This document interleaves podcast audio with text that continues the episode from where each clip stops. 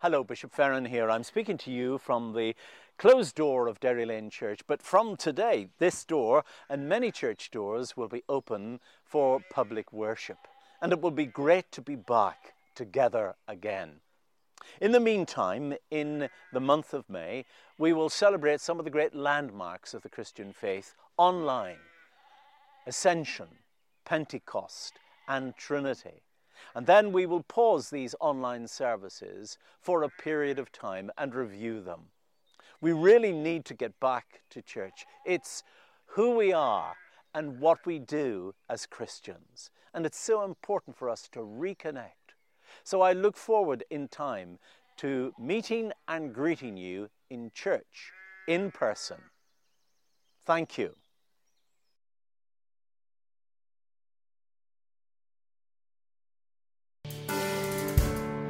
Before the throne of God above, I have a strong, a perfect plea, a great high priest whose name is love, whoever lives and pleads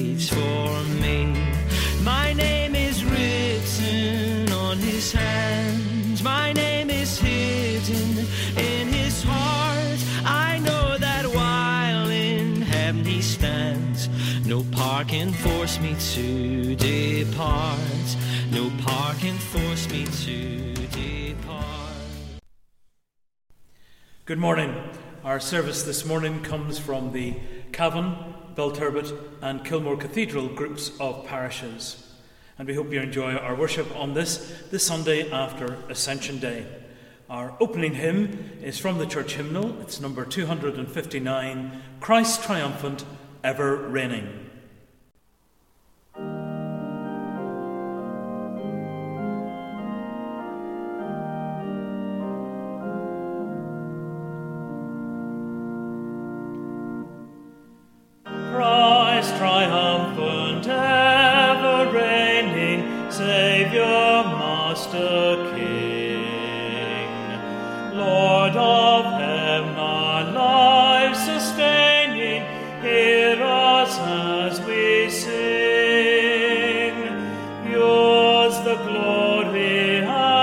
The crown, the high renown, the eternal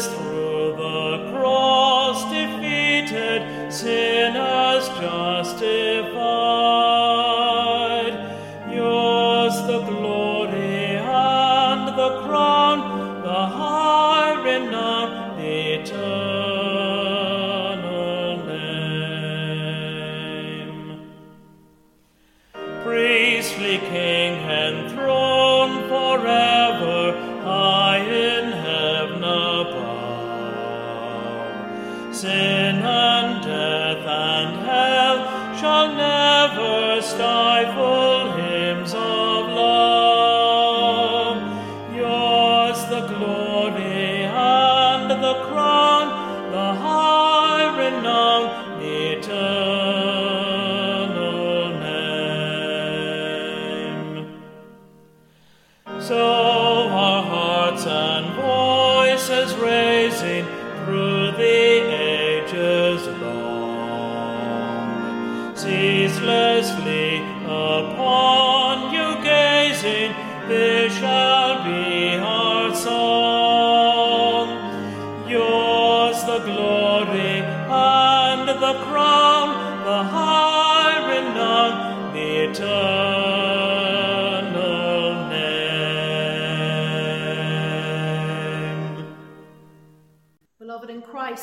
together to offer to Almighty God our worship and praise and thanksgiving, to confess our sins and to receive God's forgiveness, to hear his holy word proclaimed, to bring before him our needs and the needs of the world, and to pray that in the power of his Spirit we may serve him and know the greatness of his love.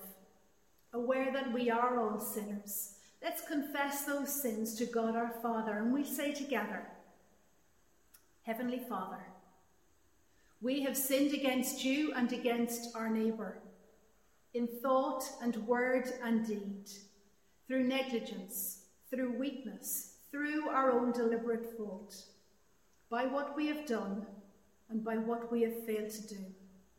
We are truly sorry and repent of all our sins. For the sake of your Son, Jesus Christ, who died for us, forgive us all that is past and grant that we may serve you in newness of life to the glory of your name. Amen. Almighty God, who forgives all who truly repent, have mercy on us, pardon and deliver us from all our sins, confirm and strengthen us in all goodness, and keep us in eternal life through Jesus Christ our Lord. Amen. O Lord, open our lips and our mouth will proclaim your praise. O God, make speed to save us. O Lord, make haste to help us. Glory to the Father, and to the Son, and to the Holy Spirit, as it was in the beginning, is now, and shall be forever. Amen. Praise the Lord. The Lord's name be praised. And we're going to join together and we're going to say the psalm which is appointed for this morning Psalm number one, which you'll find on page 594. We read it through together. Blessed are they who have not walked in the counsel of the wicked, nor lingered in the way of sinners, nor sat in the sanctuary of the scornful. Their delight is in the law of the Lord, and they meditate on his law day and night like a tree planted by streams of water, bearing fruit in due season, with leaves that do not wither. Whatever they do, it shall prosper. As for the wicked, it is not so with them. They are like chaff which the wind blows away. Therefore, the wicked shall not be able to stand in the judgment, nor the sinner in the congregation of the righteous. For the Lord knows the way of the righteous, but the way of the wicked shall perish. Glory be to the Father, and to the Son, and to the Holy Spirit, as it was in the beginning, is now, and shall be forever. Amen. The first reading is written in the Acts of the Apostles in the first chapter, beginning at the 15th verse. In those days, Peter stood up among the believers Together, the crowd numbered about 120 people. He said, Friends, the scripture had to be fulfilled, which the Holy Spirit, through David, foretold concerning Judas, who became a guide for those who arrested Jesus. For he was numbered among us and was allotted his share in this ministry. So, one of the men who have accompanied us throughout the time that the Lord Jesus went in and out among us, beginning from the baptism of John until the day when he was taken up from us, one of these must become a witness with us to his resurrection. So they proposed two Joseph, called Barsabbas, who was also known as Justus, and Matthias. Then they prayed and said, Lord, you know everyone's heart. Show us which one of these two you have chosen to take the place in this ministry and apostleship from which Judas turned aside to go to his own place. And they cast lots for them, and the lot fell on Matthias, and he was added to the eleven apostles. This is the word of the Lord. Thanks be to God. We're now going to sing our hymn. It's from the church hymnal, hymn number 606 as the deer pants.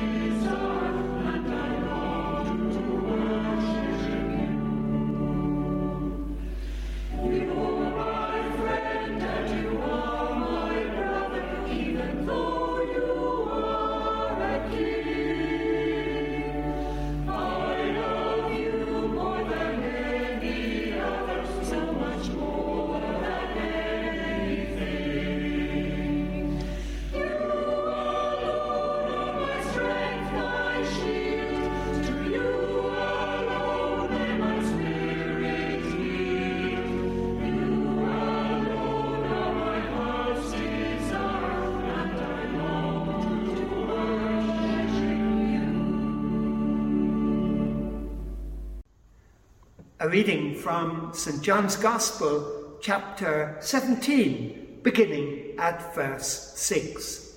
Jesus prays for his disciples. I have revealed you to those whom you gave me out of the world. They were yours, you gave them to me, and they have obeyed your word. Now they know that everything you have given me comes from you. For I gave them the words you gave me, and they accepted them. They knew with certainty that I came from you, and they believed that you sent me. I pray for them. I am not praying for the world, but for those you have given me, for they are yours. All I have is yours, and all you have is mine. And glory has come to me through them. I will remain in the world no longer, but they are still in the world, and I am coming to you. Holy Father, protect them by the power of your name, the name you gave me so that they may be one as we are one. While I was with them, I protected them and kept them safe by that name you gave me. None has been lost except the one doomed to destruction, so that Scripture would be fulfilled. I am coming to you now but I say these things while I am still in the world, so that they may have the full measure of my joy within them. I have given them your word, and the world has hated them, for they are not of the world any more than I am of the world. My prayer is not that you take them out of the world, but that you protect them from the evil one. They are not of the world, even as I am not of it. Sanctify them by the truth. Your word is truth. As you sent me into the world, I have sent them into the world. For them I sanctify myself, that they too may be truly sanctified. Shall we pray? Lord, as we turn to your written word, that we might see the living word, Jesus Christ our Lord, in whose name we pray. Amen. Amen. We are waiting, waiting for COVID to end waiting for a return to normality, waiting to welcome people back into our churches and build our church lives together again. In Acts chapter 1, which was read earlier in the service, we find the first Christians, the early church, in waiting mode. Luke, the author of Acts, his second volume, after the Gospel according to Luke, telescopes three important markers in his introduction to the Acts of the Apostles, the story of the first Christians. The first marker is the resurrection, when Jesus appeared to his followers over a period of 40 days. We read in verse 3 And he, Jesus, the risen one, appeared to his followers for 40 days after his resurrection. The second marker that Luke draws attention to is the ascension, where Jesus left his disciples for the final time. Again, we read in this chapter in verse 9. And when he was speaking, he was gathered into the cloud and was lifted before their very eyes. And the final marker in this introduction to the Acts of the Apostles is Pentecost, the day in which the Spirit came, and which we read in chapter 2 And when the day of Pentecost came, they were all together in the one place. And there was the sound of a mighty rushing wind, which filled the place, and they were all filled with the Holy Spirit. Fifty days of waiting between the resurrection and Pentecost. Almost seven weeks of waiting. In this opening chapter of the Acts of the Apostles, Luke highlights four things that happened in this period of waiting of 50 days, which resonate with us at this time as we await the end of COVID and the beginning of normality when we open our churches from today. The first of these things is promise. In verse 2, as we've already noted, Jesus had promised to his disciples the gift of his Father, the promised gift of his Father, the gift of the Holy Spirit. And in verse 12, we read that Jesus, who had said that they were to wait in Jerusalem, the disciples just did that. They waited for the promised gift of the Holy Spirit which came at Pentecost. Promise. These first disciples had no idea what the Spirit would bring or who the Spirit was. But they were soon to be filled with the Holy Spirit, and it was the Holy Spirit who propelled them, empowered them into the world, the world beyond themselves. We have no idea what it's going to be like in these summer months or indeed in the rest of the year, how things are going to work for the church and work out in the church. But we have this promise, the promise gift of the Spirit. Each believer has the gift of the Spirit.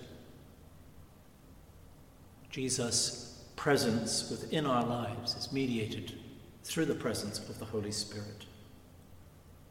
And if we have the Spirit, then all things are possible. Promise. The second feature of this waiting period is patience. Now we know from the Gospel accounts that the early followers of Jesus were not a very patient bunch. They got irritated with one another, they were impatient. They were even frustrated with Jesus from time to time because they, they wanted things to happen immediately. Doesn't that sound familiar? we too can be very impatient. We want things done not simply today, but yesterday. And yet, over these 50 days of waiting, the early followers of Jesus grew in patience and obedience. There were 120 of them, as we read in Acts chapter 1, and yet they stayed together. The disciples from Galilee, the family of Jesus, the extended family, Mary and her children, and others who had joined them from Jerusalem. They were all together. No one defected. No one broke off. No one broke out. They were incredibly patient. Our church is open today. And we know that things will not change overnight.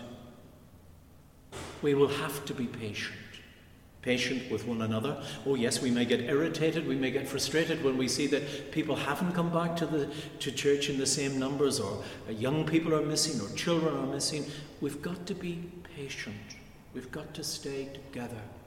We've got to be obedient to the Lord's call for us to be together on Sunday and to see what He is going to do amongst us as the days, the weeks, and the months unfold. Patience. The third of these things that Luke wants to draw our attention to is that of prayer. In verse 4, we see the, sorry, verse 14, we see that the disciples met for prayer. And they devoted themselves to prayer together. The early church made prayer a priority. It was essential for them. And it was the fuel that drove the early church in its witness for Jesus Christ. What is prayer? Eugene Peterson, who translated the Bible from its original languages into a modern version called The Message, and you may have used it, says this of prayer. Imagine you want to meet with someone who you've always wanted to be in their presence. And imagine that they invite you to a meal, just the two of you together in a very fine restaurant. Everything is prepared. The ambience is lovely. There's a deep sense of intimacy. And although there are other people in the restaurant, and although other things are happening, you're taken up by this person who you have met. There's listening, there's conversation, there's moments of silence, there's deep meaning between you and the one who has invited you as a guest into their presence. Oh, the waiter comes to your table and takes your order and brings dishes. He refills your glasses. And at the end of the meal, to show your appreciation, you leave a tip. For Peterson, that is what prayer is like a time set apart for conversation with God being intimate with God, listening to Him, what He's saying through His Word, talking with Him, having silences of deep meaning. Prayer is a desire to be with someone and to share intimacy with the divine, with God. And the early Christians were full of this desire in public and in private prayer. They devoted themselves to prayer. What of us? When we open our churches from this Sunday on, most of our service will take the form of morning prayer. And it's an invitation, as it were, to meet with God in the appointed place, his restaurant, if you like in our beautiful church buildings where others join us, but it's to be with Him together in the one place and to draw from Him inspiration and love and forgiveness and healing and salvation. Everything has been prepared. All that we need to do is come and receive and enjoy this fellowship with the God of all of creation. And the last thing that I look wants to direct our attention to is purpose. As these first Christians waited for those 50 days for Pentecost and the Spirit to come, they waited, but they weren't idle. They got on with things. And one of the things that they did was that they appointed a successor to Judas as one of the twelve. Judas, you recall, in the Gospel accounts, had betrayed Jesus, and sadly he had then taken his own life. And it's Peter, the leader of the twelve, who draws the attention of the early church to the necessity of replacing Judas in the apostolic lineup. And so, towards the end of chapter 1, we read of this selection of Matthias, who took Judas's place. But the key thing was this that Peter said it was for their witness that they needed another apostle. Because he understood what apostleship meant. To be an apostle was to be sent, sent out in Jesus' name. These early Christians were very aware of their purpose. Jesus had said, You are my witnesses to all the things that you've seen and heard from me. You have to take them and share them. There's much for us to do in the reopening of our churches to make them safe and hygienic, to ensure that we have social distancing, and that in time, that as all of those things recede, as COVID recedes itself, we get back to what we would call normality, as it were. But why are we here? What are we for? What is our purpose? Our purpose is to witness to God in the world, and it begins here. Here in this place of Kilmore Cathedral, here in the parishes and the church buildings, up and down and across our diocese. Purpose. As we close our thoughts on Acts chapter 1 this morning, we have to acknowledge that COVID has shaken our world to the core. It has been a wake up call for so many people in the world. And we are here, here in our church buildings, and as we spill out of our church buildings and engage with people throughout the week, we are here for a particular purpose. We're here to share our experience of the risen and ascended Lord. We're here in the power of the Holy Spirit to witness for Christ through words and through deeds. And the world needs Jesus Christ more than ever. People need his comfort, his healing, his companionship, his friendship, and his salvation. My hope and prayer as we return to church is that we will be all of that for Jesus Christ in whose name we pray. Amen. We're going to sing our hymn, hymn 529 Thy hand, O God, has guided. 529.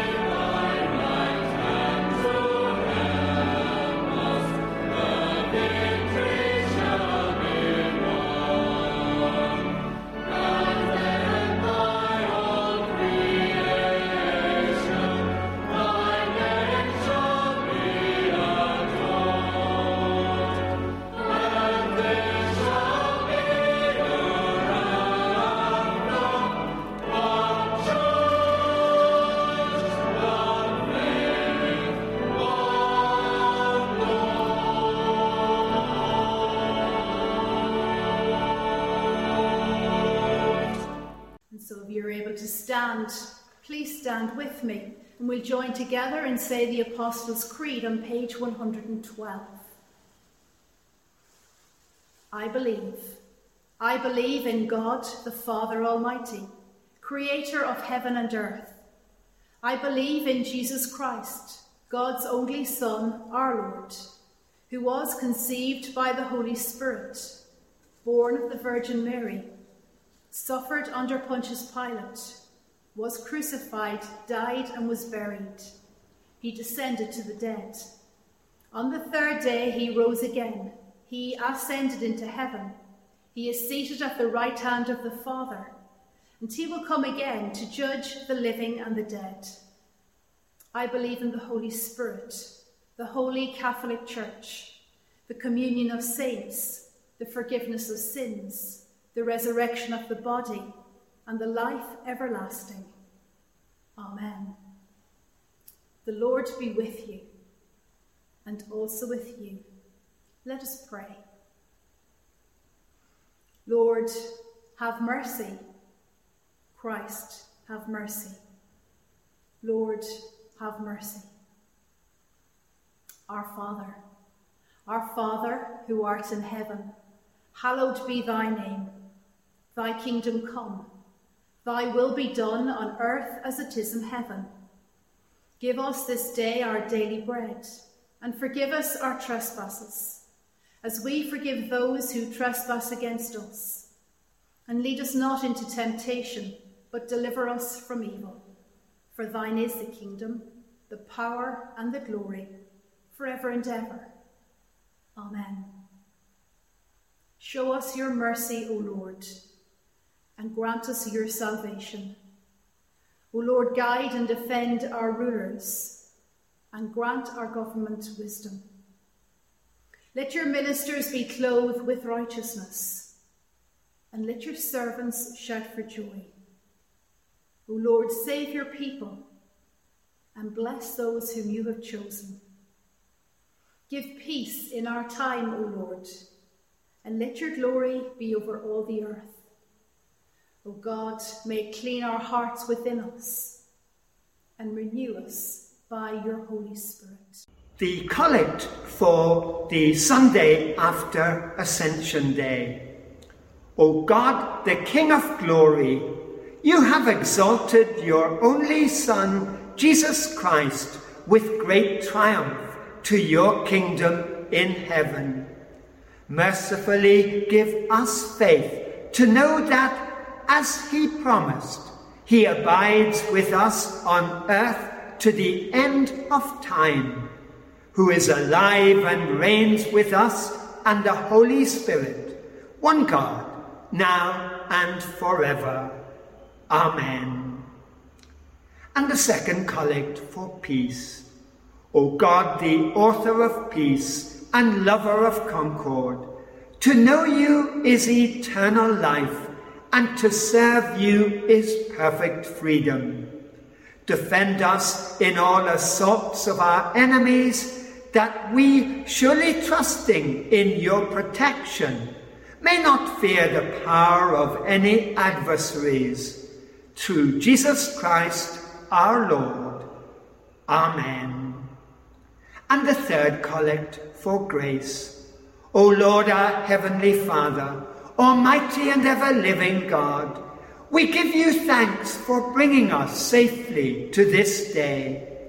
Keep us from falling into sin or running into danger, and in all things guide us to know and to do your will. Through Jesus Christ our Lord. Amen.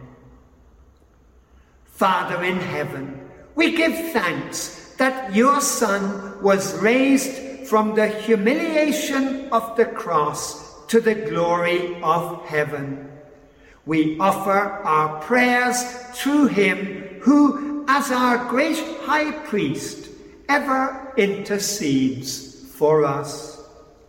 We pray for all who serve his church today, for Bishop Ferran, and for all the diocesan clergy and readers, for our organists, church wardens, and vestries, that our churches may open in safety.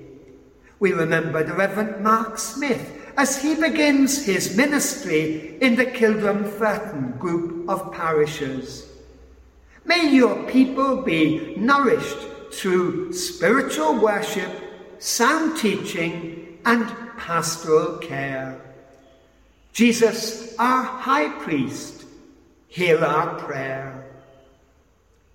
We pray for our Christian brothers and sisters in other places and of other traditions, and especially all who are facing discrimination or persecution because of their faith.